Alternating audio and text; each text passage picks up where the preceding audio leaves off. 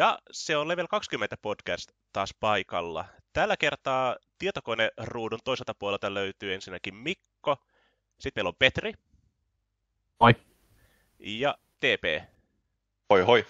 Ja tällä kertaa tosiaan me ei nauhoitetakaan saman pöydän ääressä tätä jaksoa, vaan tosiaan tietokoneen yli, eli täällä voi tulla erinäisiä ääniefektejä taustalle sen seurauksena, kun lähtee editoimaan, mutta ei anneta sen häiritä meitä. Jokaisella, jokaisella on oma pöytä. Jokaisella on oma pöytä. Tämä on, on halvin, mulla on halvin halpahalle mikrofoni, jota vaan voi löytyä. Pyydän anteeksi. jo tässä vaiheessa. Mutta sen pidemmitä puheitta, niin lähdetään liikkeelle päivän aiheesta, eli pelaajien palkitsemisesta. Ja tuossa ennen kuin alettiin nauhoituksia tekemään, niin meillä oli tämä lyhyt äh, porinatuokio, että mistä me halutaan puhua. Ja mä heitin tuonne meidän kysymys kautta asialistaan tämmöisen kommentin kuin, että mikä on palkitsemisen tarkoitus roolipeleissä? Ja lähdetään tästä liikkeelle, koska niin kuin meidän porukan, niin kuin, meidän lähtökohdista nähdäkseen, niin sillä palkitsemisella roolipeleissä on kaksi tarkoitusta. Ensinnäkin se toimii keppinä ja porkkana sille peliporukalle, eli sä annat palkintoja siitä, kun pelaat edistää sitä pelin tarinaa tai pelaa sitä peliä hyvin, tai muuten työskentelee siinä roolipelissä sillä tavalla, että se peli etenee ja kaikilla olisi hauskaa. Eli sä haluat palkita niitä siitä, kun ne tekee hyviä juttuja. Mutta toisaalta sillä palkitsemisella on myös sekin juttu, että sun pitää antaa näitä resursseja pelaajille siihen, että ne pystyy ottaa vastaan niin kuin isompia, suurempia, niin kuin vaativampia haasteita sen pelin edetessä. Justiinsa se, että vaikka Dungeons Dragonsissa tai Pathfinderissa tai tämmöisessä, ne pelaajat tarvitsee kokemuspisteitä, että ne pääsee uusille tasoille, jotta ne ää, pystyy sitten taistelemaan näitä muitakin hirviöitä kuin perusgoblineita tai koboldeja tai örkkejä vastaan. Että jossakin vaiheessa voi, voidaan ottaa sitten noita beholdereita ja paholaisia ja demoneita vastaan matsia sille, ettei tarvitse pelätä, että hahmo kuolee ihan välittömästi siihen. Mun niin kun, nämä on niin kun ne kaksi lähtökohtaa ehkä meillä siitä, niin kun, että mihinkä palkitseminen liittyy. Nimenomaan pelaajien palkitseminen tuossa roolipelissä ja voitaisiin lähteä käymään läpi tätä keppiä ja porkkanaa näkökulmaa. Eli se justi että halutaan kannustaa noita pelaajia työskentelemään sen yhteisen ää, niin kuin pelin edestä tai niin kuin tekemään sitä pelistä parempaa. Ja monessa roolipelissä itse asiassa justiinsa sanotaankin, niin kuin ainakin nykyisissä laitoksissa, on se, että pelijohtajan pitäisi nimenomaan jakaa vaikkapa sanotaan kokemuspisteitä siitä, kun pelaajat suorittaa noita tavoitteita ja edistää sitä juonta, ja jollakin tavalla vie sitä peliä niin kuin eteenpäin siinä. Että on se sitten sillä, että niin kuin tekee hyviä tai järkeviä päätöksiä, tai jossakin tilanteessa edes, että tekee päätöksiä. Koska no roolipeleissäkin niin kuin ainoa huono, huono päätös oikeasti on se, että ei tee mitään päätöstä. Eli jättää sen pelin vaan sitten junnaamaan paikoilleen. Mut... Joo, ja on, on mahdollista esimerkiksi naamioida niitä keppejä ja porkkanoita sille, että no, te voitte, vaikka jos yritetään päästä sisälle vaikka johonkin linnoitukseen, no, te voitte naamioitua ja yrittää huijata portinvartiota, tai te voitte kiivetä tämän todella korkean, mikä tämä olisi, vaikka siis jyrkänteen seinää pitkin ja tiputtautua köydellä tai loitsulla alas linnakkeeseen. Että sen voi naamioida niin kuin, niin kuin We can do this the easy way or the hard way. On helppo ja vaikea tapa tehdä. Tai voi tehdä se oikealla tavalla mennä vaan suoraan sitä ovesta läpi. niin, ja sitten... Niin, en tiedä, siis toikin vaikea ja helppo tapa siinä, että tavallaan se keppi on se, että siihen kuluu paljon resursseja, ja porkkana on taas se, että hei me säästetään resursseja, kun me tehdään joku yksinkertainen suunnitelma.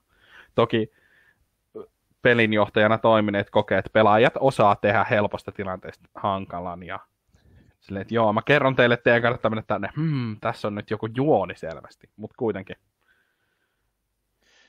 Ja just tämä niin tavallaan se, että niin kuin ehkä niissäkin kumminkin niin ideana nimenomaan pitää huoli siitä just, että riippumatta siitä kumman niin kuin ratkaisun ne tekee, niin pelijohtaja palkitsee ne pelaajat siitä, että ne tekee ratkaisuja ja tekee jonkun taktisen peliliikkeen. Koska aikoinaan siis lueskelin kirjasta toi mikä hetkonen uh, Extreme Dungeon Master Guide, niin siinä oli, kerrottiin toi niin kirjailija kertoi, että heidän omalla peliporukalla oli tapana se, että aina kun he saapuivat luolastossa uuteen huoneeseen, niin kaikki pelaajat halusivat aina tutkia joka ikisen niin kuin laata, joka ikisen alttari ja taulun ja soihdun kannan niin kuin läpi, että mitä sieltä löytyy, että onko siellä salaisia ovia tai onko loitsuja piilossa tai tämmöistä. Mikä nyt ehkä kuului siihen niin kuin 80-luvun niin kuin pelin meininki, että kun oltiin justiinsa valmistuttu Tomb of Horrors ja tämän tyyppisistä kampanjoista. Mutta se tarkoitti, että pelaajat ei koskaan tehnyt oikeasti mitään niissä kohtauksissa. Ne vaan tutkii ja tutkii niitä huoneita. Ja niin kuin muista kirjallekin sanoi just, että saattoi, että he, koko pelisessio meni vain yhden ainoan huoneen tutkimiseen, kun ne yrittää sitä, että okei, me luetaan nämä riimut eka ihan normaalisti, sitten me luetaan ne peilin kautta katsottuna. Sitten me otetaan meidän puolituinen ja riiputetaan sitä jaloista niin, että se lukee ne ylös alasin. Ja sitten me kokeillaan lukea niitä riimuja kynttilän valossa tai lyhdyn valossa tai kokeillaan lukea ne pimeässä. Että just tässä niin koko pelisessio menee tämmöiseen. Ja silloinhan se pelijohtaja ei anna niille pelaajille tietenkään kokemuspisteitä siitä, koska se niin kuin, tilanne ei etene yhtään mihinkään. Ja tämä ratkesi kuulemma sitten sillä, kun toi sen porukan barbaria pelannut hahmo tajus yhtäkkiä just, että kun hänen pitää ryhtyä pelaamaan sitä niin kuin barbaaria, mikä tarkoitti, että kun se peli, seuraava pelisessio alkoi, niin ensimmäinen juttu oli se, mitä se barbaaripelaaja ilmoitti, että hän potkaisee sen seuraavan oven vaan niin kuin mäsäksi ja juoksee siitä niin kuin läpi. Ja siellä sisällä on jotakin minotaureja tai muuta, ja se hyökkää niiden kimppuun, hakkaa ne palasiksi, ja muu porukka juoksee sinne perään. Ja sitten kun ne pelaajat taas alkaa kyselemään, että mitä siinä huoneessa on, että ne haluaa taas tutkia niitä riimuja peileillä tai suurennuslaseilla, niin tämä barbaari ilmoittaa, ei kun hän juoksee seuraavasta ovesta läpi ja potkaisee sen mäsäksi ja hyökkää sitten taas sen takana olevien koboldien kimppuun. Ja muistaakseni tämä niin kirjailija sanoi, että niin he onnistuivat sen yhden niin iltapäivän aikana putsaamaan enemmän huoneita siitä ää, niin kuin vankityrmästä kuin mitä ne oli koko niin kuin, kuukauden aikana ennen sitä onnistunut, mikä tarkoitti, että ne taisi dingata kerralla montakin leveliä sitten siitä jälleen kerran pelijohtaja niin kuin palkitsi siitä, että se yksi pelaaja niin kuin auttoi sitä tilannetta etenemään, että kun se oli tosiaan vissiin kuukauden junnannut se kampanja paikoillaan just tämän takia, koska pelaajat ei halunnut ikinä tehdä ratkaisuja. Ja se yksi pelaaja otti sitten niin kuin, tavallaan haasteen vastaan ja teki ratkaisun. Ei ehkä parhaan eikä ehkä niin kuin optimaalisen, mutta se teki jotakin, mikä sai sen niin kuin, tilanteen taas liikkeelle. Toi on aika nerokas. Mä olisin itse pelinjohtajana tuossa vaiheessa keksinyt sen, että joku vaeltava hirviö, jota vastaaja ei pärjää, rupeaa jahtaamaan niitä niin, että ne ei voi jäädä joka ikistä huonetta niin kuin hinkkaamaan puhtaaksi. Mutta näihin on useita ratkaisuja, mutta palkitsemisesta oli puhe. Joo. Ja niin kuin sitä toi, niin kuin palkitsemisessa just nimenomaan ideana tavalla, että pelaajat haluaa kaikenlaisia asioita aina. Ne haluaa uusia kokemuspisteitä, että ne saa uusia tasoja, uusia loitsuja, esineitä tai kaikkia muitakin tämmöisiä niin kuin, no, aika usein niin kuin peliteknisiä niin kuin, resursseja. Mutta sitten välillä myös toi, ää, niin kuin, pelaajien pitää tavallaan ehkä ansaita justissa ne.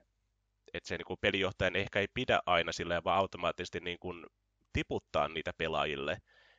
Et, et joka pelisessiosta ei kuulu antaa sitä tiettyä könttäsummaa kokemuspisteitä, jos pelaajat ei saavuttanut mitään merkittävää siinä.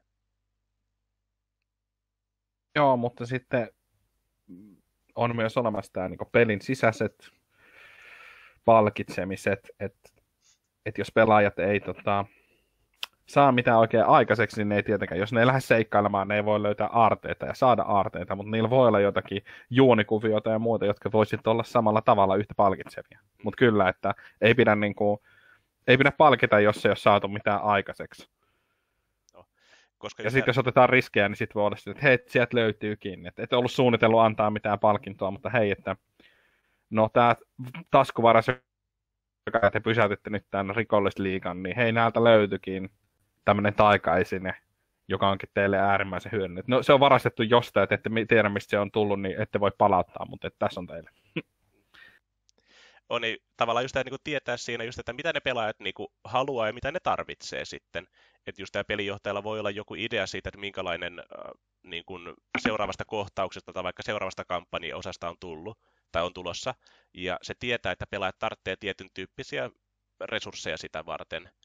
Mutta sitten just tämä pelaajat, pelaajilla on myös tosi paljon näitä niin kuin haluja, että mitä ne haluaa. Et niitäkin kyllä kannattaa kuudella, mä luulisin. Koska, no, nyt esimerkiksi kun ollaan pelattu tätä Pathfinderin kakkosedikkaa, niin TPllähän nyt on ollut munkki, siinä pidemmän aikaa, ja sä pitkään toivoit, että sä saisit noin niin kuin mit, mikä esine se oli? Se oli se gal- the hand wraps on mighty blows. Joo, koska just ne on tosi hyödyllinen esine taas nimenomaan munkille ja tekee siitä munkista niin kuin, no peliteknisestikin niin kuin paljon pätevämmän ratkomaan niitä ongelmia, eli lyömään pahiksi turpaan. Tosi kovaa. Tosi kovaa. Ja pelijohtaja sitten jo, mikä, mikä se oli, mikä? Mä sanon niitä koko ajan tekkeneiksi niitä sun esineitä, mutta mikä se nyt virallisesti olikaan, Petri? Unwraps of the Iron Fist. Kyllä.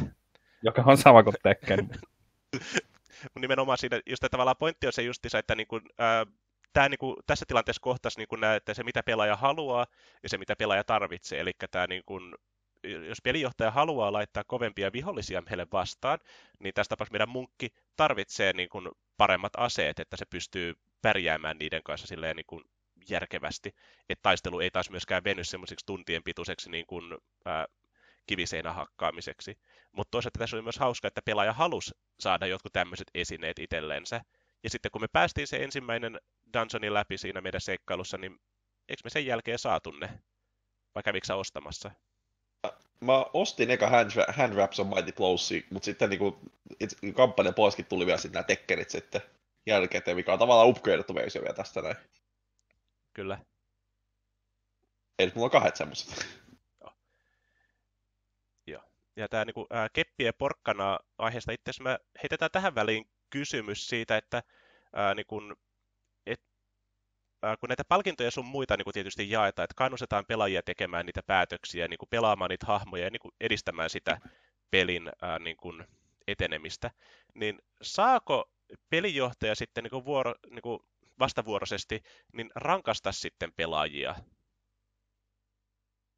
Mu, mun mielestä joo, se voi olla tarina, se kannattaa ympätä osaksi tarinaa, että se ei ole vain silleen, että joo, te löysitte aarteen ja se haihtuikin kaikki johonkin sfääreihin ja näin edespäin.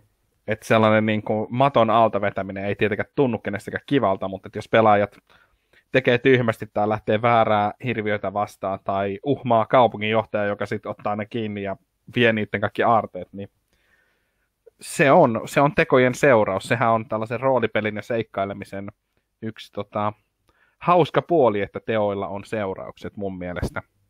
Mutta ei tietenkään pidä olla silleen, että nämä pelaajat ei nyt tee mitä, mitä tota, mä haluan, niin harpyijät seuraa niitä, kunnes se menee oikeaan suuntaan. Et vähän niin kuin tämä Mikon kertoma tarina kolmen halt, noin kolmen haltijan majatalo, että ne kolme haltia on sitten kaikkialla. Et mun mielestä se on jo pelaajien rankaisemista, että no niin tässä on tarinakoukku, johon ne ei tartu, niin sitten se niinku vaan tunkee ovista ja ikkunoista. Joo, on väärä tapa tehdä se, mutta se on silti niin kuin sallittua minun mielestä. Kyllä. Jos haluaa tutustua näihin tarinoihin tarkemmin, niin mulla on noin meidän kanavalla videot just ja toi Elfifobia ja noin kolmen haltijan majatalo, mitkä kannattaa käydä vilkaisemassa. Sieltä mä selitän tarkemmin, että mitä näissä jutuissa tapahtuu ja mitä niistä voi ottaa opiksi. Mutta tuli mieleen esimerkiksi tällainen skenaario, että pelaajat vaikka just on vähän sellaisella vitsikkäällä päällä, ja hei, me varastetaan toi kuninkaan kruunu. Ja pelinjohtaja vetää sen keikan, ja se onnistuu hyvin. Ja sitten kun ne saa sen kruunun käsinsä ja pääsee pois sen kanssa, sitten paljastuu, että se onkin kirottu, ja se oli siellä holvissa just sen takia, että kukaan ei pääse siihen käsiksi, koska se on niin vaarallinen esine. Et se on esimerkiksi hyvä tapa rankaista, niin kuin, että se ei ole pelkkää niin, kuin, niin sanotusti ikävää niskaan, mutta että siinä on joku tarinallinen tarkoitus, mutta kuitenkin se on selkeästi seuraus siitä, että pelaajat lähti vähän villiintymään tai riehumaan. Joskus pitää vähän pelaajakin Tarkka... tavallaan palauttaa ehkä niin kuin takaisin noihin niin kuin uomiinsa. Ja joskus se niin kuin ehkä ainoa keino on tosiaan niin kuin vähän antaa sit sitä keppiä myös siinä tilanteessa, että tavallaan pelaajat tajuaa, että tämä ei ole nyt se, mitä niin kuin meidän kannattaa tehdä, jos me halutaan, että tämä homma etenee. Mutta mulla on tähän itse asiassa tämmöinen kasvatustieteellinen näkökulma. Nyt pääsee hyödyntämään omaa niin kuin, ammattitaitoansa. Koska niin kuin, siis kumminkin ihan psykologiassakin on tutkittu, niin palkitseminen on silti yleensä se kaikkein paras tapa niin kuin, tukea sitä toivottua käytöstä, eikä rankaseminen. Eli just se niin kuin ideana siitä, kun ää, niin kuin tarjotaan sitä porkkanaa mieluummin kuin sitä keppiä, on siinä, että kun pelaajat tekee asioita, mitkä niin kuin, tekee sitä pelistä hyvän, edistää juonta, tai pelaajat vaikka rooli pelaa hyvin jonkun kohtauksen tai tekee jotakin niin kuin, ää, muistorikkaita niin kuin hetkiä siihen peliin muuten, niin niistä kannattaa palkita, koska se tavallaan pelaajillekin vietsii siitä, että, niin kuin, että kun mä teen tämmöisiä tämmöisiä asioita, niin siitä seuraa hyvää. Ja se yleensä niin kuin motivoi paljon paljon enemmän niin kuin yrittämään sen pelin niin kuin kanssa ja tekemään siihen peliin semmoisia no, pitkälle kantoisia niin kuin positiivisia päätöksiä. Mutta kyllä mäkin niin kuin näen silti siinä, että pitää olla sitä niin kuin myös se tietty niin kuin rankasun uhka siellä sitten, että jos tekee oikeasti jotakin tosi hölmöä tai rikkoo sitä peliä vastaan jotenkin radikaalisti, niin siinä pitää olla myös se, niin kuin, että, että rankaistus pitää kuulua siihen hommaan, koska jos sä vaan pelkästään on olemassa palkintoja, niin kuin tavallaan just niin kuin millään ei ole, on niin kuin joko hyviä seurauksia tai ei mitään seurauksia, niin tavallaan ne hyvätkin seuraukset menettää merkityksensä. Vai oletteko eri mieltä? On sille samaa mieltä siitä, että just, että niin kuin, se on niin kuin, just se palkitseminen kertoo se, että niin kuin, niin, tavallaan kun hyviä asioita tapahtuu, niin tekee, menee joko A oikeaan suuntaan tai B tekee asioita oikein yleensä samaan aikaan. Ja se tavallaan, että just se, että jos pelaa, tavallaan kun siellä pelataan, niin se on sopimus niin sekä pelaajien että pelijohtajan välillä, että pelataan tiettyä kampanjaa tietyllä tavalla. Ja se on niin kuin, pidetään sopimus, jos pelaaja tai pelijohtajakin menee sivusuuntaan siitä, niin sit pitää niin kuin siitä näpäyttää sitten vähän niin kuin, totta kai niin kuin ensin voi tarvita keppiä vähän, niin ei, ei keppiä, vaan sitä porkkanaa, ja se heiluttaa, että hei se porkkana on täällä, näin tuokaa hakemaan. Mutta jos ei sitten tu, niin kuin, haeta silloinkaan, niin sitten vähän keppiä että kepillä sitten naamaa oikeaan suuntaan, niin eikö sitä ole taas pelisujumaa. Tuo oli erittäin hyvä jälkeen. vertaus. Nautin suuresti siitä. Petrillä jotakin lisättävää tähän keppiä ja porkkanaa aiheeseen vielä? Eipä pahemmin kannattaa tota, olla varovainen silti, että koska pelinjohtajana saattaa olla herkkä sille, että yrittää luoda jonkinlaista tarinaa ja pelaajille onkin jokin, to, jokin toinen visio. Niin se on eri asia kuin se, että jos pelaajilla on oma näkemys siitä, miten jotain peliä pitää pelata, niin se on eri asia kuin se, että ne tekee tahallaan niin kuin jotain häiritsevää ja pitää antaa keppiä. Sitten pitää ehkä pelijohtajan itse miettiä, että okei, pitää ehkä peli, joko pelaajien kanssa keskustella, että mihin tämä tarina on menossa, tai sitten vaan olla silleen, että hei, näillä pelaajilla on oikeastaan hyvä idea, että se ei ollut se, mitä mä ajattelin vetää, mutta mennään nyt siihen suuntaan ja sitten sitä ei saa käyttää niin kuin autoritäärisenä semmoisena ajatus siitä, että voi rankasta pelaajia, ei pidä käyttää sille, että jos ne ei tee niin kuin mä haluan, niin sitten ei hyvä kirjoita, lyhyt kirjoita, miten se nyt on? Ei hyvä heilu. Ei hyvä heilu. Mä, Joo, mä yleensä... Joo, jatkaa. Sano vaan. Eikö niin, mä oon yleensä tosi avoin niin pelaajien ideoille, jos ne niin kokeilee jotain, niin mä vähän niin kuin, että okei, katsotaan mihin tämä menee sillä, mutta tavallaan, että jos, si- jos mä jotenkin huomaan silleen, että se on vähän niin kuin, että joko pelaaja vähän niin kuin itsekseen vaan haluaa tehdä just, just, just, mitä itse haluaa, että se ei niin kuin tavallaan aja tarinaa mitä tai eteenpäin, mutta samalla tavalla, että haluaa, haluaa tehdä tämmöisen tempun, niin saatan niin kuin, ta- tarjoa siihen sitten pari niin kuin vaihtoehtoa kuitenkin sitten, niin, kuin, mä niin, kuin, niin sanottu englannisesti humorit, tavallaan, että niin salli sen hetken aikaa tapahtumassa, huomaa, että se ei johda mihinkään oikeastaan, tai sitten niin kuin, että tai se niin kuin, itse asiassa harmi, harmi sitä kampanjaa vaan, niin sitten niin kuin, tavallaan yritä ohjaa sitä parempaa suuntaan sitten. Ensin vinkkeillä ja sitten niin sitä keppiä, sitten vähän raskaampia työkaluja sitten käyttöön, jos se vieläkään tavallaan mene sit siitä eteenpäin. Mutta tavallaan, että niinku, just niin kuin Petri sanoi, että niinku, jos pelaajilla on hyviä ideoita, niin totta kai ne pitää sallia ja niinku, kannustaakin siihen. Niin. Mutta tavallaan sitten niinku, kaikki, kaikki ideat ei välttämättä ole hyviä. Ja sä niin pelijohtaja on siinä tuomarina sitten vähän, niin kuitenkin, on, joutuu, kuitenkin joudut ottaa aina vähän kantaa jokaiseen päätökseen. Ihmiset on tasa-arvoisia, mutta ideat ei. se on ihan hauskasti ajateltu. Ja niin kuin just tämä, miten mä itse näkisin se just tämä nimenomaan on se, että niin kuin käyttämällä liikaa taas sitä keppiä myös niin kuin se pelijohtajakin voi tappaa pelaajalta sen niin kuin innostuksen niin kuin kokeilla uusia asioita, niin kuin viedä sitä peliä omaan suuntaan. Koska muutama kerran just on ollut hauska, että on lähetty vetämään peliä, ja sulla on ollut niin kuin pelijohtajana joku visio siitä, että mitä tässä tulee tapahtua tai mihin suuntaan tämä menee. Mutta pelaajalla onkin parempi idea siitä. Tai joissakin tapauksissa Nopilla on parempi idea siitä, että mihin tämä suuntaan tämä peli lähtee. Niin että se tavallaan sä voit houkutella pelaajia niin kuin sillä porkkanalla siihen niin kuin suuntaan, mitä sä oot ää, niin kuin suunnitellut, mutta jos pelaajilla onkin oikeasti parempi idea, niin sun ei kannata alkaa rankasemaan sit siitä, että ne lähteekin seuraamaan sitä juttua, mikä motivoi niitä enemmän kuin ehkä se just sitä kertaa sun valmistelema setti. Mutta kepistä ja porkkanasta niin päästään tähän ajatukseen siinä, että niinku palkitsemisen se toinen aspekti on siinä, että pelinjohtajan pitää antaa pelaajille näitä resursseja sitten tai niin kuin palkintoja sitä varten, että pelaajat pärjää sitten näitä niin kuin haastavammissakin tilanteissa. Eli justiinsa noin kokemuspisteistä ja tämmöisestä onkin jo puhuttu. Mutta niin kuin ajatuksena tavalla, että niin kuin pelijohtaja palkitsee pelaajia karkeasti sanottu niin kahdenlaisilla vähän niin kuin palkinnoilla. Et ensinnäkin on tietysti ne pelin sisäiset palkinnot, just esimerkiksi kokemuspisteet, raha, ää, esineet, loitsut tai muut tämmöiset niin kuin peliteknisiin aspekteihin sidotut ää, resurssit. Ja sitten pelijohtaja taas voi palkita näillä niin kuin metatason palkinnoilla, eli henkilökohtaisilla sivujuonilla, tai sillä, että hyödyntää hahmon taustatarinoita voimakkaammin sen pelin ää, niin kuin ison punaisen langan kanssa. Tai sitten just se, että voi hyödyntää tätä pelaajien innostusta ja niin kuin niitä pelaajien oivalluksia tai omia tämmöisiä ajatuksia, mitä niihin on tullut. Koska hyvin harva peli pysyy pitkään mielenkiintoisena, jossa vaan joka viikko tuut tappelemaan noita samoja goblineita tai koboldeja vastaan. Että pelaajat haluaa päästä näihin niin kuin, tavallaan, ne haluaa, että se juoni eskaloituu jonnekin. Ne haluaa, että se peli niin kuin päätyy jonnekin muualle kuin mistä se lähti liikkeelle.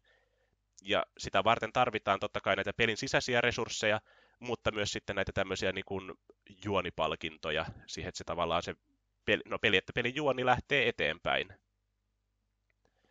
Ja ehkä kaikille niin kuin varmaan pelijohtajille niin kuin ja pelaajille tutuin niin kuin palkintoidea nimenomaan on nämä kokemuspisteet, rahat, esineet tai muut tämmöiset pelitekniset niin kuin palkkiot, mitä voit antaa.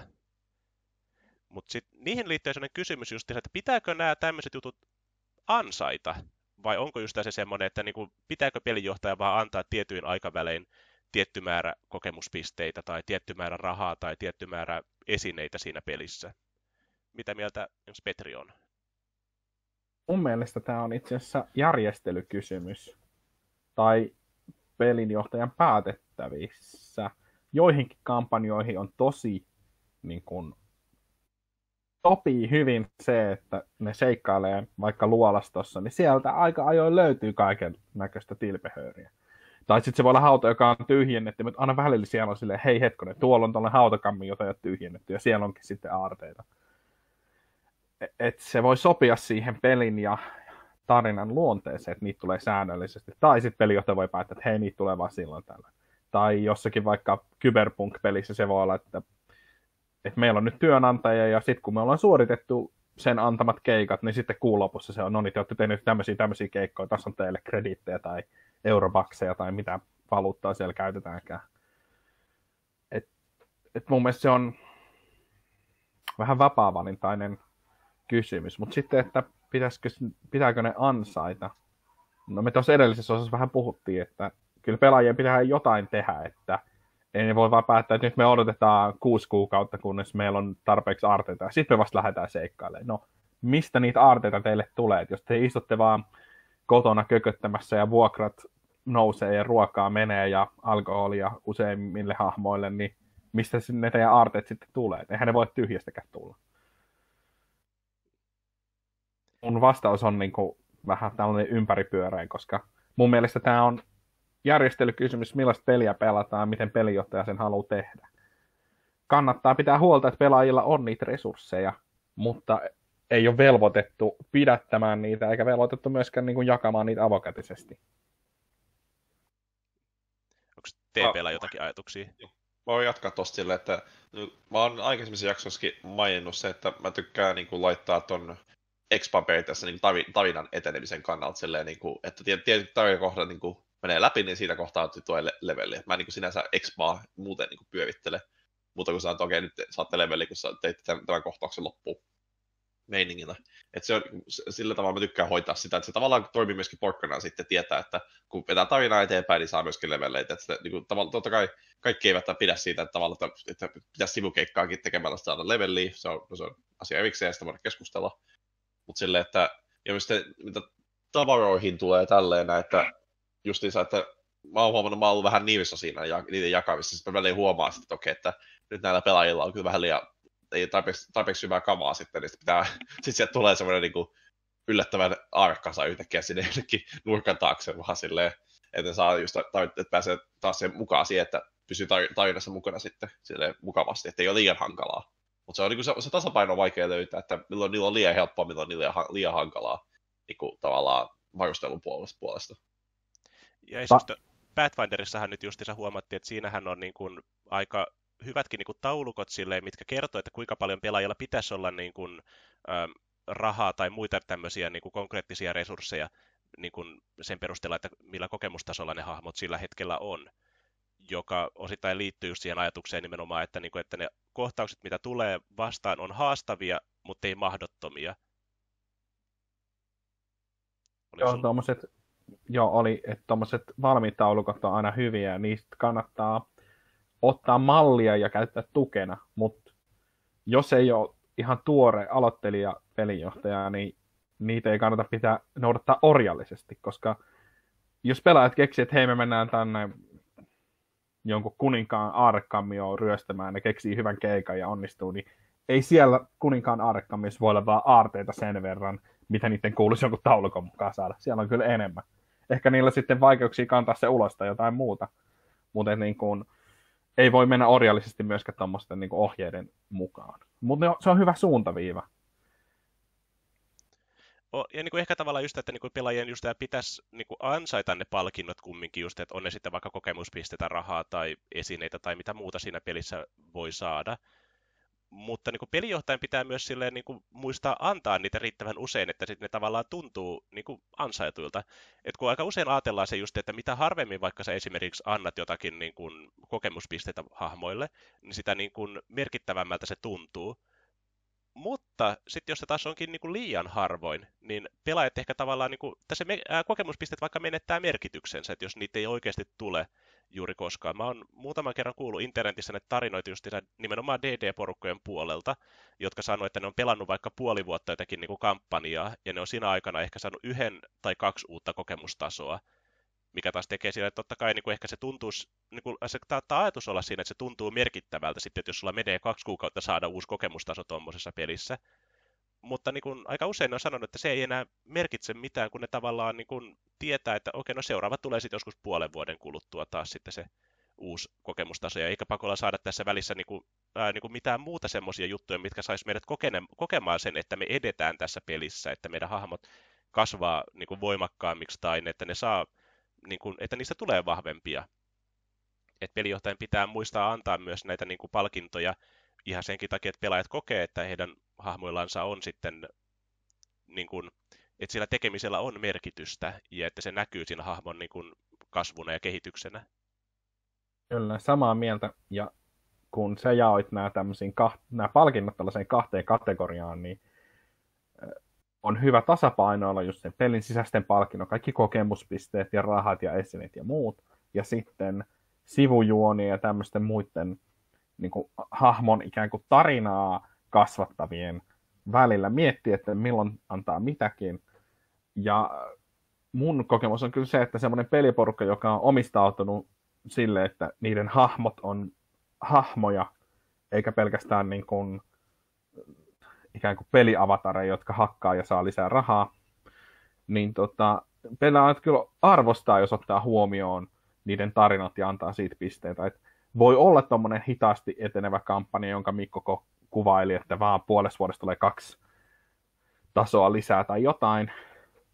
Mutta jos siinä on se tarinapuoli kunnossa ja palkitsee pelaajien hahmoja sen tarinan sisällä niiden teoista seurauksille, että ihmiset pitää niistä ja pysäyttää kadulla ja voi vitsi, kun sä oot hieno sankari tai jotain muuta, niin sekin voi, sekin voi tuntua palkinnolta. Ja se voi riittää siihen kampanja. Tietenkin, jos on etukäteen sovittu, että nyt me pelataan tällaista kampanjaa, missä te olette matalan tason tyyppejä.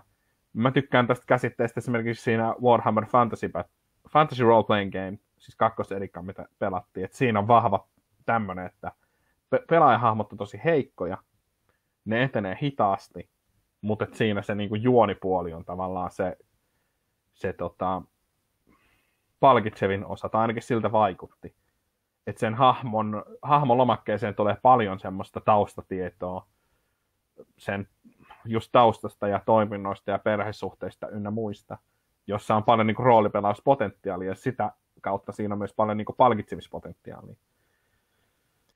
On ja just ja miettiä sinne, että jos ja, tämä niin käyttää tätä meidän jaottelua, että on ne pelin sisäiset palkinnot, eli just kokemuspisteet ja rahat vastaavat, ja sitten nämä niin metatason palkinnot, sivujuonet, hahmotarinoiden kehittyminen ja tämmöinen, niin onhan, on muutamia roolipelejä, missä siis niin kuin tätä pelin sisäisiä palkintoja ei ole vaan mahdollista antaa oikeastaan, koska se pelissä vaikka ei ole kokemuspisteitä ollenkaan esimerkiksi.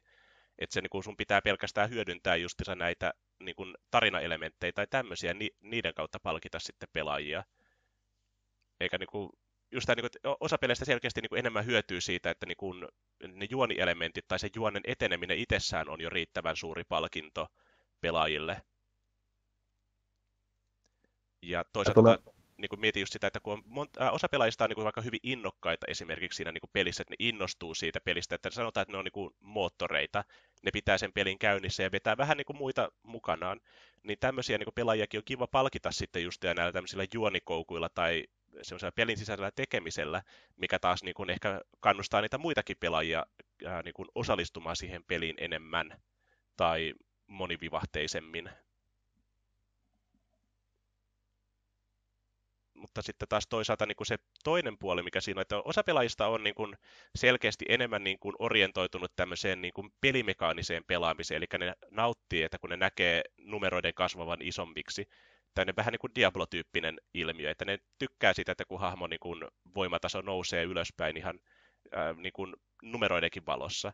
Mutta sitten taas just niitä porukoita, jotka nimenomaan niin kuin nauttii enemmän siitä, että ne saa sille tarinalle jonkinlaisia niin kuin tyydyttäviä niin kuin, ää, päätöksiä tai siellä on jotakin mieleenpainuvia kohtauksia siellä mukana. Et ehkä tämäkin on niin sellainen pelijohtaja pitää tunnistaa, että, niin kuin, että mitä ne tavallaan pelaajat haluaa siinä pelissä niin kuin nähdä, kokea tai saada. Joo, se on hankala tasapaino.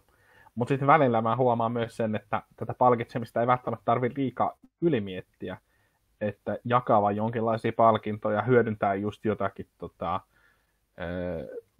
sattumanvaraisia taulukoita ja heittää sieltä, että hei, täältä aarekasasta löytyy tämmöinen ja tämmöinen. Ja pelaajat voi itse keksiä sille merkityksen. Harmi, että Vesa ei ole paikalla, sininen, ei kun vihreä lenkkari, että siitä tuli semmoinen juttu. Tai pääkallo, josta tuli osa sitä äh, katu, eikö mikä se on, Road Warriorien porukkaa.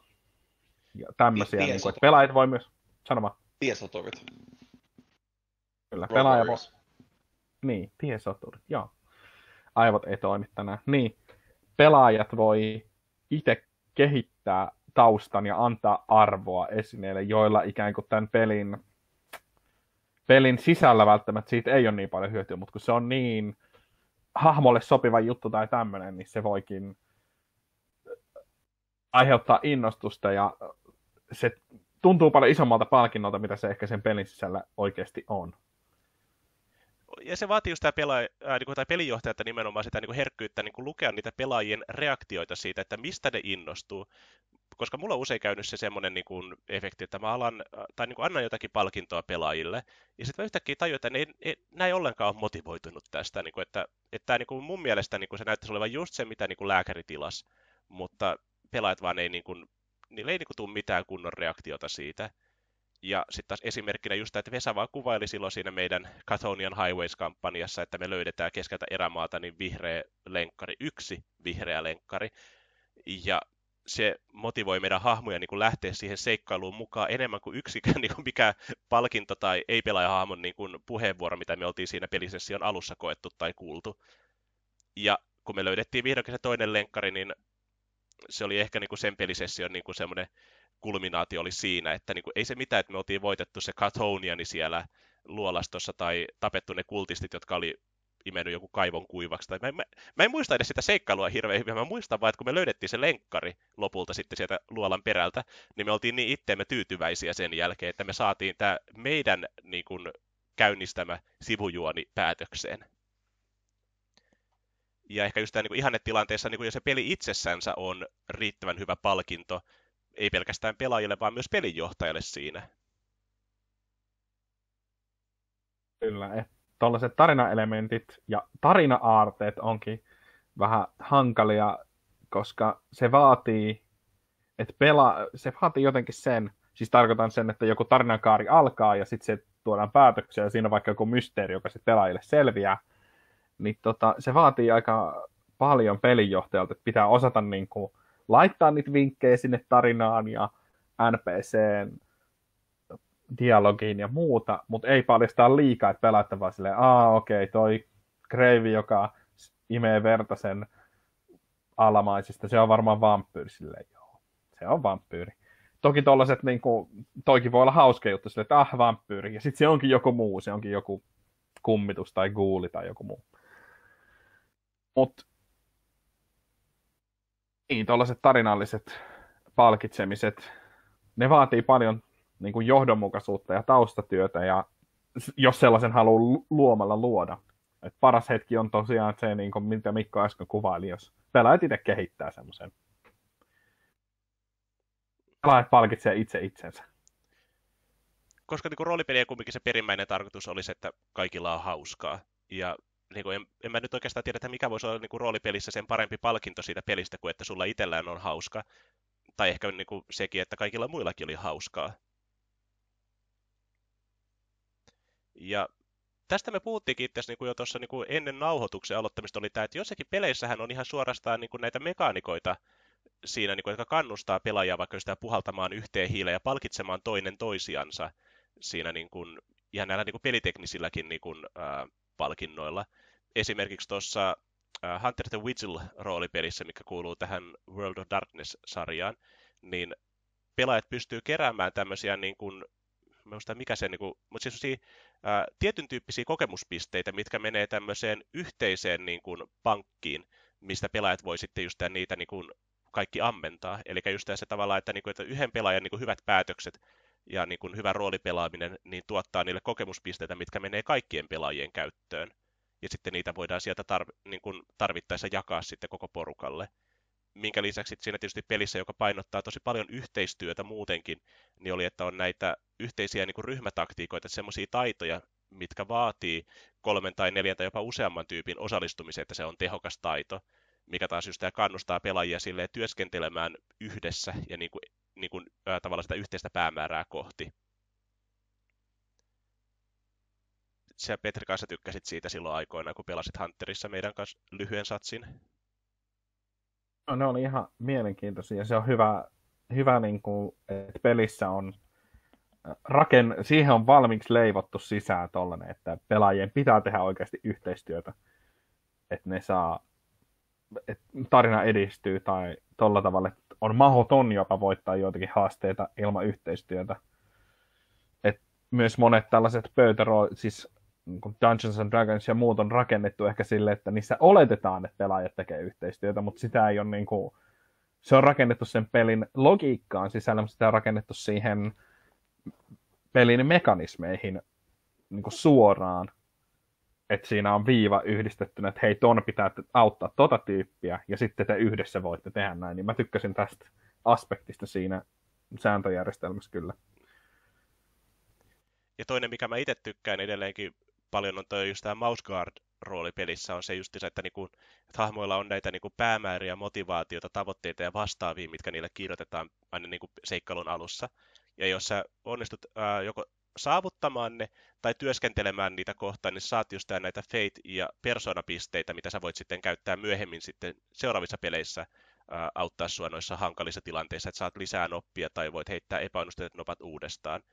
Mutta mä tykkään siinä just että, että sen lisäksi, että pelijohtaja palkitsee pelaajia, niin pelaajat palkitsee toinen toisiansa. Eli siinä oli myös nämä muutama kategoria, mistä pelaajat aina, aina kun peli loppuu, niin pelaajat sai päättää keskenään, että kuka on vaikka ollut sen peli kerran niin kuin tämä työjuhta, että kuka sai eniten aikaiseksi, ja sille annetaan yksi fate pointti. Tai että kuka oli sen pelisession tämä niin sanotusti VIP-pelaaja, niin että sekin saa yhden ää, fate pointin siinä. Että pelaajat tavallaan niin kuin myös keskenänsä niin kuin osoittaa sitä arvostusta toinen toisillensa, että jos joku teki hyviä päätöksiä tai veti hyvää peliä tai teki muuten edisti sitä pelin, niin kuin, että siitä tuli kaikille hauska ja hyvä kokemus. Kyllä. Meillähän oli, kun me pelattiin Exaltedia, niin oli käytössä toi systeemi, mutta mulle on nyt epäselvää, että otitko sä vaan sen mouseguardista vai oliko se osa sen pelin sisään kirjoitettua niin sääntöjärjestelmää. Mun mielestä Exaltedin kakkosedikassa, mitä me pelattiin, niin siinä ei ole tätä suoraan sisään kirjoitettu. Että mä taisin sen mouseguardista niin kuin osittain niin kuin kopioida ja soveltaa siihen peliin. oli tosi hyvä se kannusti siihen, että niin kuin, ei vaan itse mieti, että mitä tässä tekee, vaan jotenkin niin kuin, halusi tehdä yhteistyötä muiden kanssa ja olla muille hyödyksi. Eikä se on hyvin, se pelinä kannustaa sooloilemiseen sen takia, että se on sellainen ult, niin kuin äärimmäinen voimafantasia 13-vuotiaalle, että sä oot sankari, jolla on käytännössä supervoimia, jotka on siis fantasiamaailmassa, mutta kuitenkin. Niin se oli hyvä mauste siihen, että se pelin mekanismit ja muut vähän kannustaa sooloilemiseen, mutta sitten toi, toi mekaniikka, on se nyt osa sitä peliä tai ei, niin kannusti vähän miettiä siihen, että hei, mitä me tehdään, puhalletaan paremmin yhteen hiileen.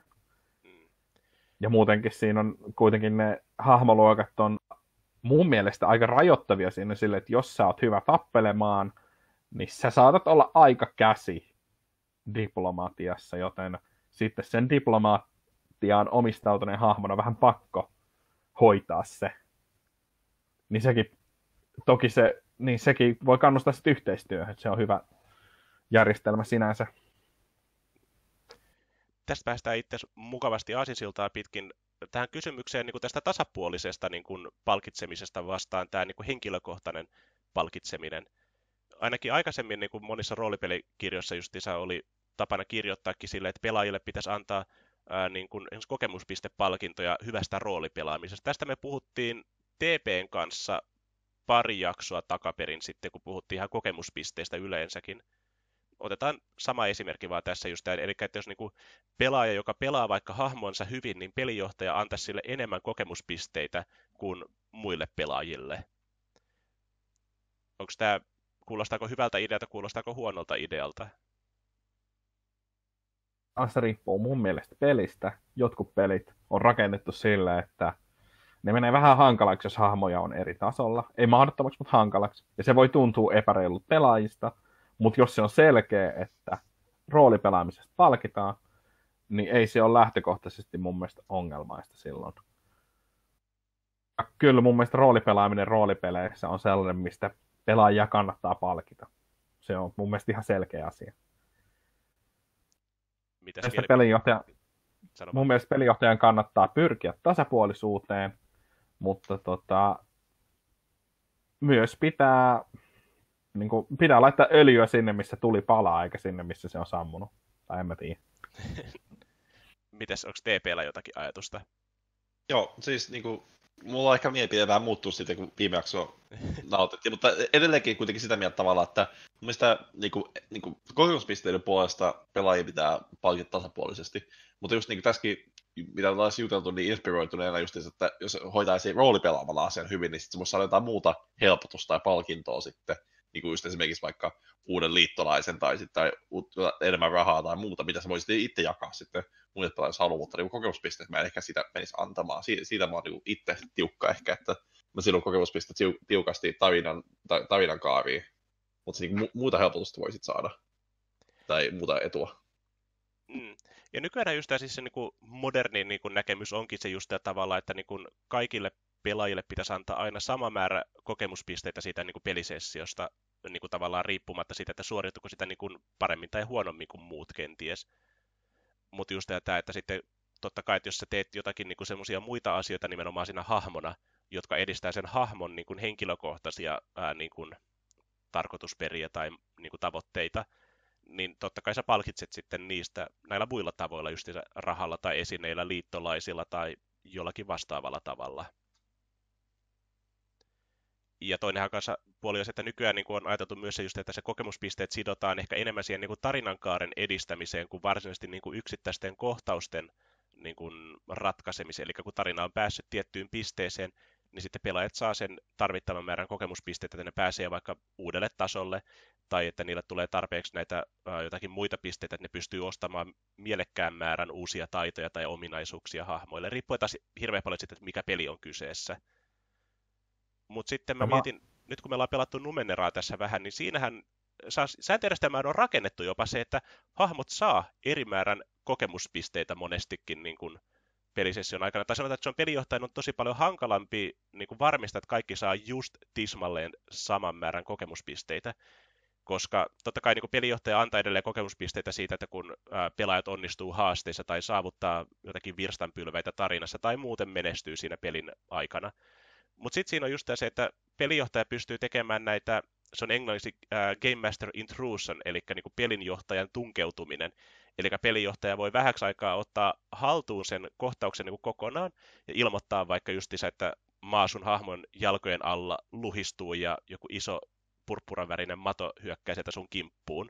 Ja sitten jos pelaaja voi just niin kuin hyväksyä tämän äh, niin kuin pelijohtajan heittämän niin kuin plot twistin juonikäänteen siinä, minkä pelaaja, pelijohtaja maksaa pelaajalle kaksi kokemuspistettä, pelaaja pitää toisen itsellään, ja sitten se saa antaa sen toisen ihan kenelle haluaa.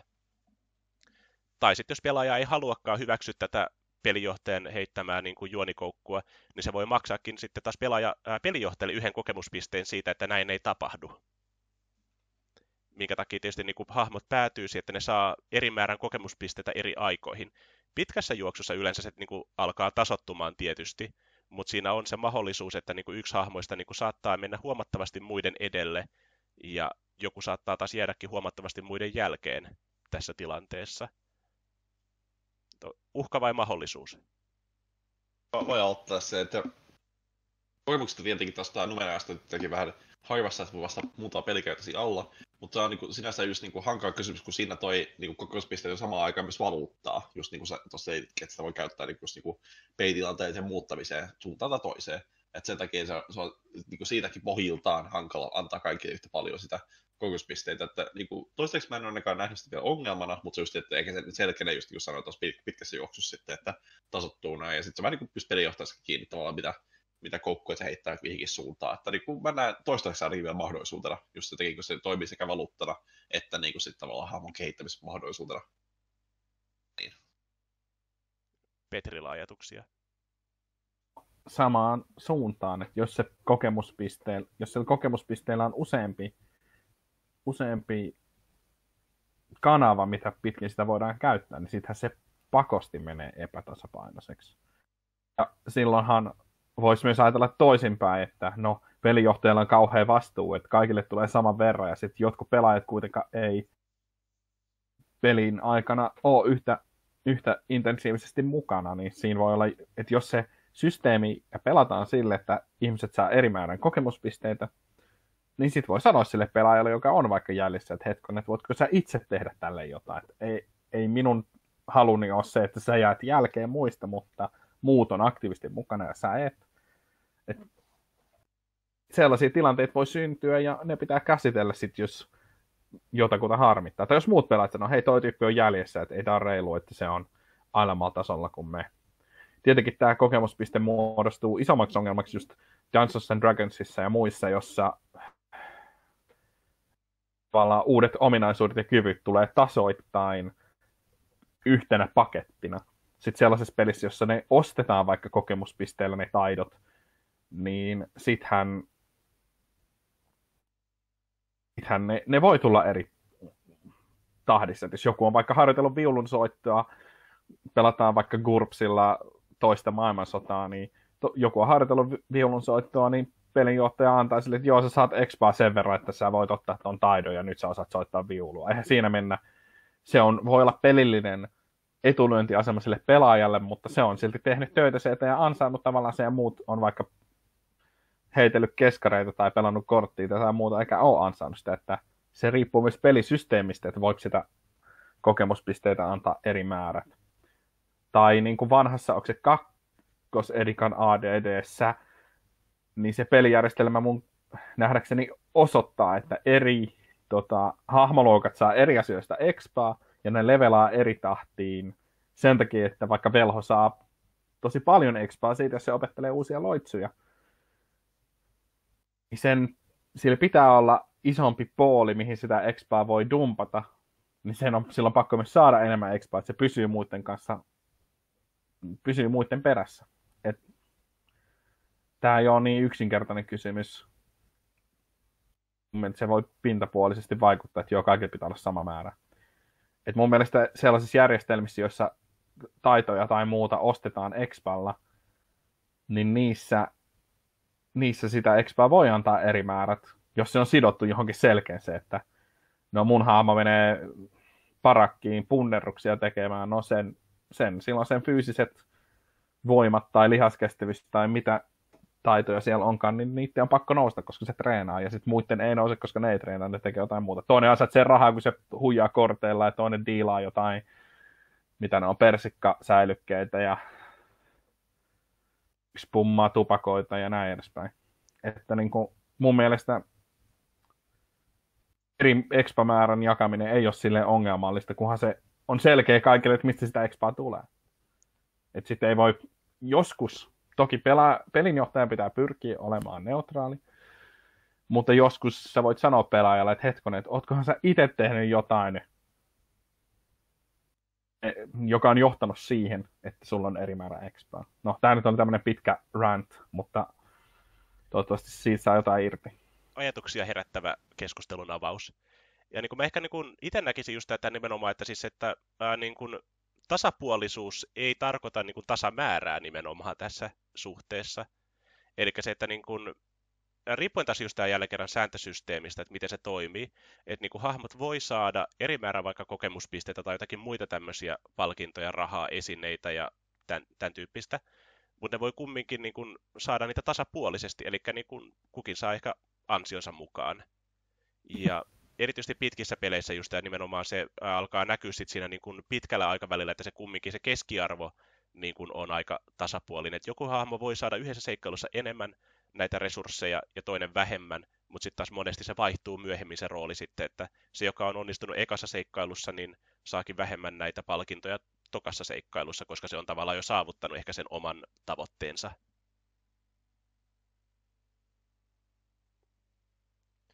Ja ongelmaksi tämä niin kuin yleensä muodostuu sitten siinä vaiheessa, jos joku kokeekin, että, just, että hän on niin kuin jäänyt ulkopuoliseksi tai että hän, hän ei saa näitä niin kuin palkintoja, e, niin kuin kokeet ei tavallaan saa riittävästi niitä, että alkaa vaikka miettiä, että se hahmo niin kuin alkaa olla alitehoinen verrattuna muihin. Niin silloin se pelijohtajakin on syytä niin kuin käydä läpi uudelleen, että millä perusteella hän antaa sitä kokemuspisteitä tai rahaa tai uusia taitoja tai esineitä, että se niin kuin kaikki hahmot on edelleen valideja siinä pelissä ja pystyy osallistumaan siihen mielekkäällä ja merkittävällä tavalla. Mutta sekään ei tarkoita sitä, että kaikkien on pakko saada tismalleen sama määrä sitä kokemuspisteitä tai rahaa vaikka.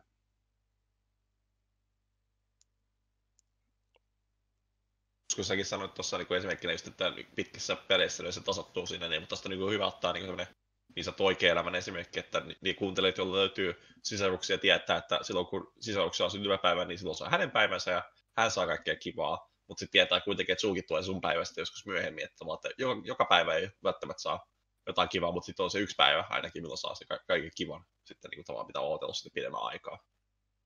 Että hyvä odotellessa. Joo, ja niin kuin pelijohtajalle kumminkin kuuluu se just niin osana sitä tasapuolisuutta sitten, että kaikille pitää antaa. Eli siis on tieten tahtoen niin kuin jonkun suosiminen tai jonkun syrjiminen ei ole niin kuin missään nimessä ok, riippumatta siitä, että mitä peliä pelataan tai minkälainen sääntöjärjestelmä siinä on. Että kaikille pitää niin kuin olla mahdollisuus ansaita sitä kivaa ja hyvää. Ja jokaiselle pitää tulla ne synttärit jossakin vaiheessa. Mä ainakin pyrin siihen, että yrittää sanoa se, tai pitää selkeänä sen, että hei, kaikille tulee jotain. Mutta mä en voi niin kuin, laittaa auringon jumalan temppelin aarteita johonkin niin kuin, maan alle. Et nyt me ollaan maan alla seikkailemassa, täällä ei ole semmoista. Et, jos on joku vaikka auringon pappi, siis tuli nyt mieleen random esimerkki. Mutta jos pelaajat kokee, että on epäreilu, niin sitten ehkä voi lisätä sitä kommunikaatiota ja sanoa, että heitä, mä pyrin tässä jakamaan kaikille tasapuolisesti, mutta nämä ei tule niin kuin samanaikaisesti välttämättä. Tällä viikolla nyt vedetään, kun, kun Mikko nyt halusi sen Goblin Clericillä rakentaa tämmöistä temppeliverkostoa tänne kaupungin viemäriin, niin että kaikki syrjääntyneet pääsee niin kuin osaksi tätä Jumalan palveluksia, niin sitten sillä sessiolla me edistetään sitä, ja jollain toisella sessiolla me edistetään jonkun toisen hahmon kampanjaa tulla pormestariksi valituksi tai jotakin muuta. Et, et jos pelaajat esimerkiksi kokee, että heitä kohdellaan epätasapuolisesti, niin si, si, siinä vaiheessa kannattaa suoraan sanoa, että enpä tullut ajatelleeksi, tai hei, ottakaa huomioon, että mä yritän pitää tämän tasapuolisena, mutta tämä ei niin kuin, pysy silti, niin kuin kaikki ei ole joka viikon lopussa aina niin kuin samalla viivalla, mutta jossain vaiheessa sitten ootte, että älkää huoliko. Että se on hyvä pitää mielessä ja olla varuillaan siitä, että et ei, et ei vahingossa anna kenellekään sitä vaikutelmaa, että on epäreilu. Kyllä. Se oli aika tyhjentävä puheenvuoro. Mutta voitaisiin ottaa tähän vielä tämän jakson loppuun tämmöinen, mä olin listannut tänne niin kuin, äh, listan erilaisista palkinnoista, mitä pelaajille voi antaa. Voitaisiin käydä niistä vähän vielä keskustelua tässä, ajatuksia, mielipiteitä tai onko tuohon jotakin muuta lisättävää teillä TP ja Petri. Tähän listaan mä olin nyt heti ekaksi kirjoittanut, että niin kuin yksi palkinto, mitä pelaajille voi antaa niin kuin roolipelissä, niin on liittolaiset. Eli just tämä, että niin kuin nämä ei-pelaajahahmot, kenen kanssa ne hahmot voi, ää, niin kuin pelaajahahmot voi sitten asioida sen seikkailun myötä. Just joku vaikka laivan kapteeni, joka pystyy esimerkiksi kuljettamaan hahmoja ympäri ämpäri paikasta toiseen, tai joku avulias kauppias, joka pystyy hommaamaan pelaajille niitä tavaroita, mitä ne haluaa. Tuleeko jotakin muita tämmöisiä niin kuin li, liittolaisia mieleen, mitä tavallaan pelaajille voisi antaa?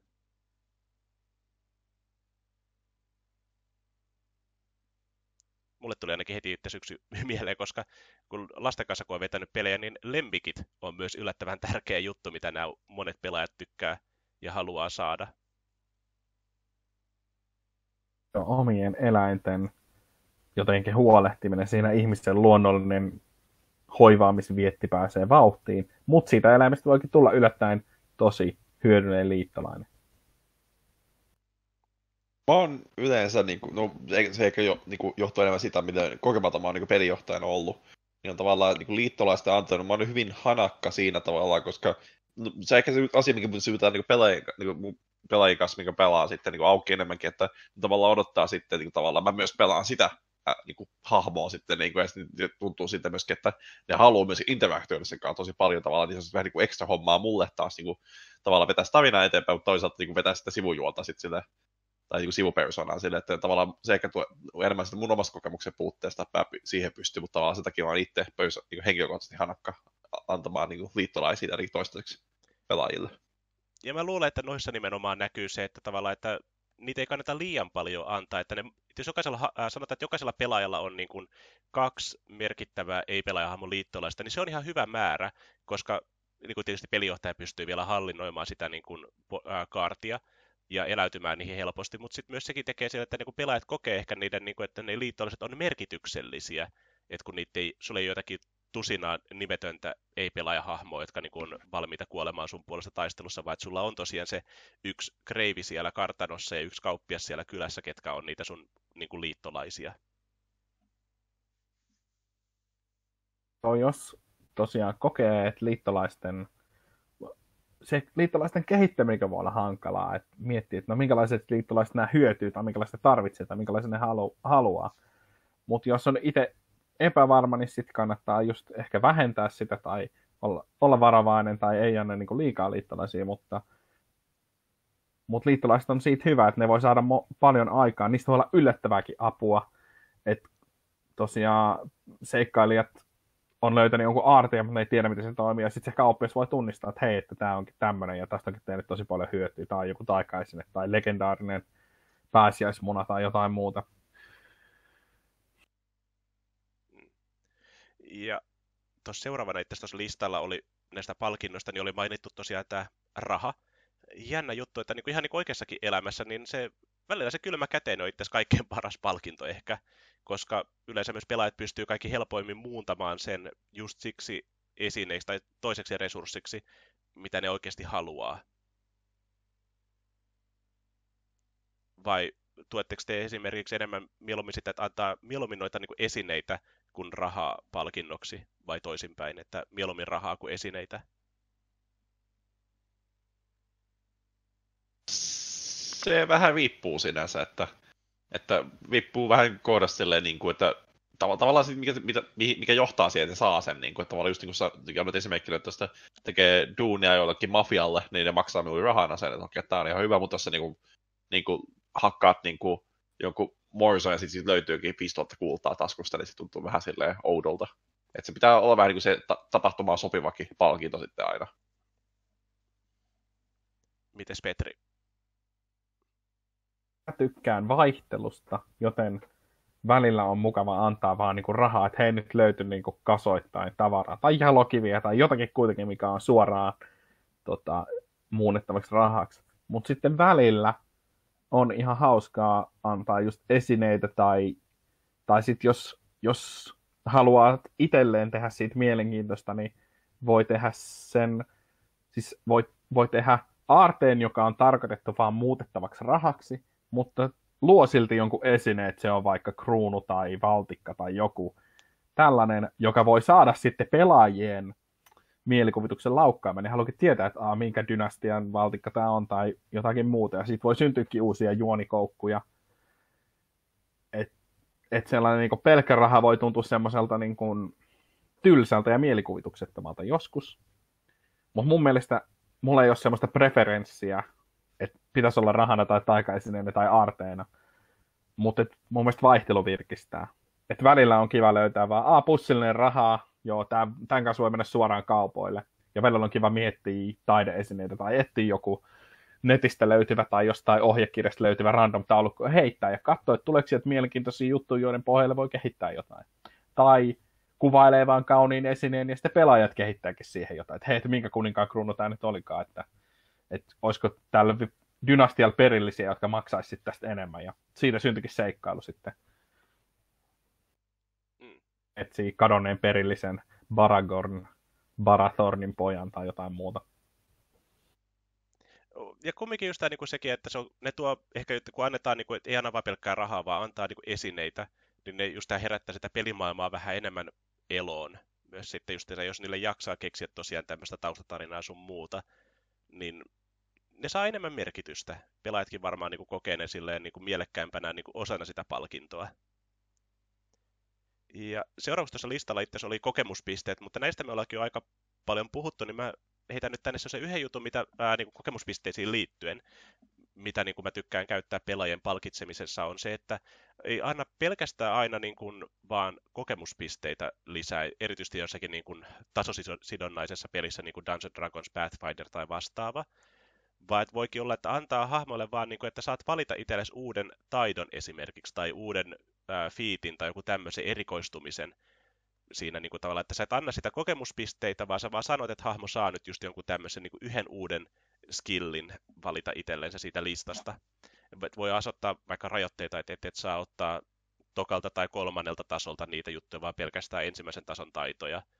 Mutta kumminkin tavallaan, että niin kun, tai sitten annat tämmöisen niin valmiin niin valikoimaan, että koska sun hahmo on tehnyt sitä ja sun hahmo on tehnyt tätä, niin sä pystyt sitten niin kuin valitsemaan näistä itsellesi uuden taidon. Jos on vaikka pelaajat on esimerkiksi työskennellyt pitkään jossakin kaivoskaupungissa ja auttanut siihen asukkaita, niin pelijohtaja voisi vaikka antaakin näille hahmoille uudeksi taidoksi toi niin kuin, ää, kaivostyö niin kuin tiedon. Tai vaikka arvonarvioinnin, että osaat arvioida hyvin me- arvoja. Ei anna pelkkää kokemus, vähän niin kuin sama juttu kuin näissä esineissä ja rahassa, että ei annakaan pelkästään niitä kokemuspisteitä, vaan antaakin tämmöisen hyvin spesifin ää, niin kuin uuden taidon tai uuden ominaisuuden sille hahmolle, mikä on ehkä ansaittukin sen niin kuin aikaisemman seikkailun mm, niin kuin seurauksena. Mä tykkään tollaisesta systeemistä. Mä en ole silleen hyvä käyttämään sitä, mutta mä tykkään siitä ideana. Se on silleen haastavaa, että ei jakele vaan turhia taitoja, jotka sitten vaan kertyy sinne pelaajien hahmolomakkeensa, että ne ei tule niitä käyttämään, mutta toisaalta ne voi, osa, ne voi yllättää ja osata soveltaa niitä yllättävissä tilanteissa. Et, on tosi niin kuin, kiva ja kätevä tapa palkita, että ei ole pelkkiä kokemuspisteitä, vaan nyt sä oot siivonut lattioita, niin sulla on siivoustaito korkeampi. Ja sitten sille voi tullakin yllättävä käyttö, että se hahmo onkin jossain ryöstössä mukana, niin sitten se hyödyttää siivoustaitoa peittelemään jäljet rikospaikalta tai jotain muuta se tavallaan just avaa uusia mahdollisuuksia siinä niin kuin tarinassa myös, koska just sitten pelijohtaja voi antaa semmoisia resursseja pelaajien käyttöön, mitä ne ei muuten ehkä harkitsiskaan. monissa peleissä nimittäin aikoina oli tapana se, että pelaajat ei ikinä ottanut näitä niin kuin, tietotaitoja, näitä tämmöisiä lore- tai academic knowledge-taitoja tai edes common knowledge-taitoja itselleen. Minkä takia yleensä sitten, kun ne on yllättävän hyödyllisiä taitoja, mutta pelaajat koki, että ne on, ei hyödytä niin paljon kuin vaikka pelkät taistelutaidot niin niitä oli ihan hauska palkita sitten pelaajia sillä, että niin kuin aina välillä antoi niiden valita itselleen niin kuin uuden common knowledge tai jopa uuden academic knowledge tai jopa forbidden lore niin kuin taidon, mikä antaa Kyllä. sitten hahmoille enemmän niin kuin mahdollisuuksia niin kuin interaktioida sen pelimaailman kanssa. Kyllä, ja mulle tulee just esimerkiksi hyväksi esimerkiksi joku Lovecraft maailmaan sijoittuva peli, jossa just näistä tiedoista voikin olla apua, että hei sä tiedät, että tämä on joku tämmöinen hirviö, jonka voi voittaa tälleen, tai sitä vasta voi suojautua tälleen, ja sitten ne taistelutaidot jääkin sivuun, koska sä tunnet sen oikein rituaali, ja sitten vaan lähetät sen demonin suohon ja muuta sellaista, että nämä voi olla todella arvokkaita resursseja, tämmöiset tietojutut. Sitten niin kuin kaikkien taitojen kohdalla, niin on varmasti hyödyllistä alleviivata, että milloin ne on hyödyllisiä mäkin pyrin tuossa uudessa Pathfinderissa on tosi hyvä se, että siinä on sellainen lore-systeemi, ja lore voi olla melkein mitä vaan, ja sitä voi käyttää asioista tietämiseen, ja sitä voi käyttää tulojen, hankin, hank, tulojen hankkimiseen.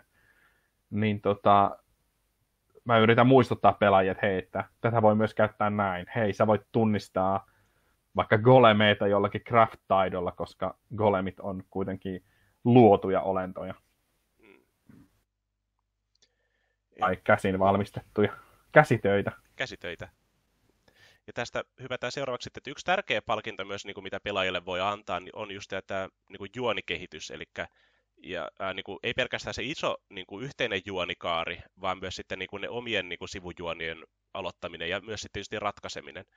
Että kun pelaajat tekee asioita ja niin kuin se pelimaailma tavallaan reagoi niihin pelaajien tekemisiin ja taas pelaajat reagoi sitten siihen niin kuin pelimaailman niin kuin reaktioihin, niin se synnyttää näitä juonia ja vie niitä eteenpäin. Ja se, mikä mä itse asiassa tajusin myöhemmin niin kuin pelijohtajauralla, niin on se että niin kuin sen sijaan, että sä vaan käynnistät niitä niin kuin uusia juonikoukkuja tai ju, ää, täysin sivujuonia, niin ne pitää saada myös jossakin vaiheessa päätökseen. Eli se on ehkä niin kuin kaikista suurimpia palkintoja, mitä pelaajat voi saada, niin on se, että kun ne on aloittanut jonkun sivujuonen ja sitten se jossakin vaiheessa niin kuin kulminoituu johonkin päätepisteeseen. Niin... Kyllä tuli juuri muuten mieleen, että miten sitten voisiko keppiä ja porkkanaa hyödyntää jotenkin sivujuoniin, niin tuli mieleen esimerkiksi, että jos pelaaja vaikka loukannut jotain voimakasta hahmoa, ja siihen liittyy joku juoni, joka pitäisi ratkaista, niin sitten sä lähetät palkkamurhaajia tai velan, velan kerääjiä tai jotakin muuta sen hahmon perään. Ei sille aggressiivisesti, että joka kylässä ja joka katossa ja kattalampussa on niin kuin salamurhaa ja piilossa, mutta et muistutat siitä, että hei, tämmöinen juoni on olemassa, se on jäänyt kesken, että kannattaisi tehdä sille jotakin. Ja sitten tietenkin odotellessa niin ne viholliset voimistuu, kun ne haluaa kostaa tai mitä tahansa siinä on tapahtunutkaan. Et se on myös, tuli mieleen siis kääntöpuolena sitten, että totta kai sivujuonet pitää myös laittaa kiinni, mutta sitten, että miten sä saat pelaajat niihin mukaan. Okei, palkkamurhaajien lähettäminen jatkuvasti niin tuntuu vaan ilkeilyltä, mutta tarkoitan sitä, että jollakin tarinaan liittyvällä tavalla muistuttaa siitä sivujuonen olemassaolosta, jos haluaa palkita pelaajan ja että hän tekee sen loppuun. Kyllä. Ja semmoinen, mikä just no itse TPn kanssa puhuttiinkin tästä viime jaksossa kanssa, oli niin kokemuspisteiden yhteydessä, että yksi ne hauska palkinto myös, mistä niin pelaajat tykkää tosi paljon kokemuspisteiden lisäksi, on kaikki nämä tämmöiset erilaiset niin kohtalopisteet, että on ne sitten Fortune, Fate-pisteitä tai vaikka tämmöisiä inspiraatiopisteitä tai karmapisteitä tai mitä ne onkaan, että just, että sulla on näitä tämmöisiä niin kuin resursseja, millä sä voit yrittää niin kuin onnistua semmoisessakin tilanteessa, missä se ehkä ei ole niin todennäköistä vaikkapa nyt, ää, niin kun, kun ollaan pelattu tätä Konan roolipeliä, niin että meillä on näitä, eikö ne ole siinäkin Fate-pisteitä? Muistaakseni. Joo. Konan pisteitä. Konan, Konan, no Konan pisteitä hän käytännössä katsoo, eli sit siinä vaiheessa, kun sun pitää tehdä Konanit, niin sä voit käyttää semmoisen pisteen ja ostaa itsellesi ylimääräisiä noppia, mikä tietysti niin kuin nostaa sitä todennäköisyyttä, että sä onnistut siinä vaikka miltei mahdottomassakin niin kuin testissä. Ja niin kuin pelaajat tykkää siitä, että kun ne, niillä on, annetaan tämmöisiä mahdollisuuksia onnistua myös silloinkin, kun niin kuin, tilastot on niitä vastaan. Ja myös sekin, että niin kuin, niin kuin legendaarinen pelijohtaja Matt Mercer sanoo aina just, tuossa niin kun pelaajat kysyy, että voinko mä yrittää tätä, että just, että toki sä voit yrittää, you can certainly try. Ja aina välillä onnistuu. Pitäisikö ampua kärmettä sydämeen? No, mä voin yrittää. Kaksi kriittistä osumasta, osumaa myöhemmin. No, saa muut lohikärmettä sydämeen. Edelleen. Legolas, Legolas time. Se oli. Mä luulen, että mutta tämä oli meidän podcast tältä erää. Sanotaan, että hyvää illanjatkoa ja jatketaan seuraavalla kerralla. Kiitos, moi moi. Hei hei.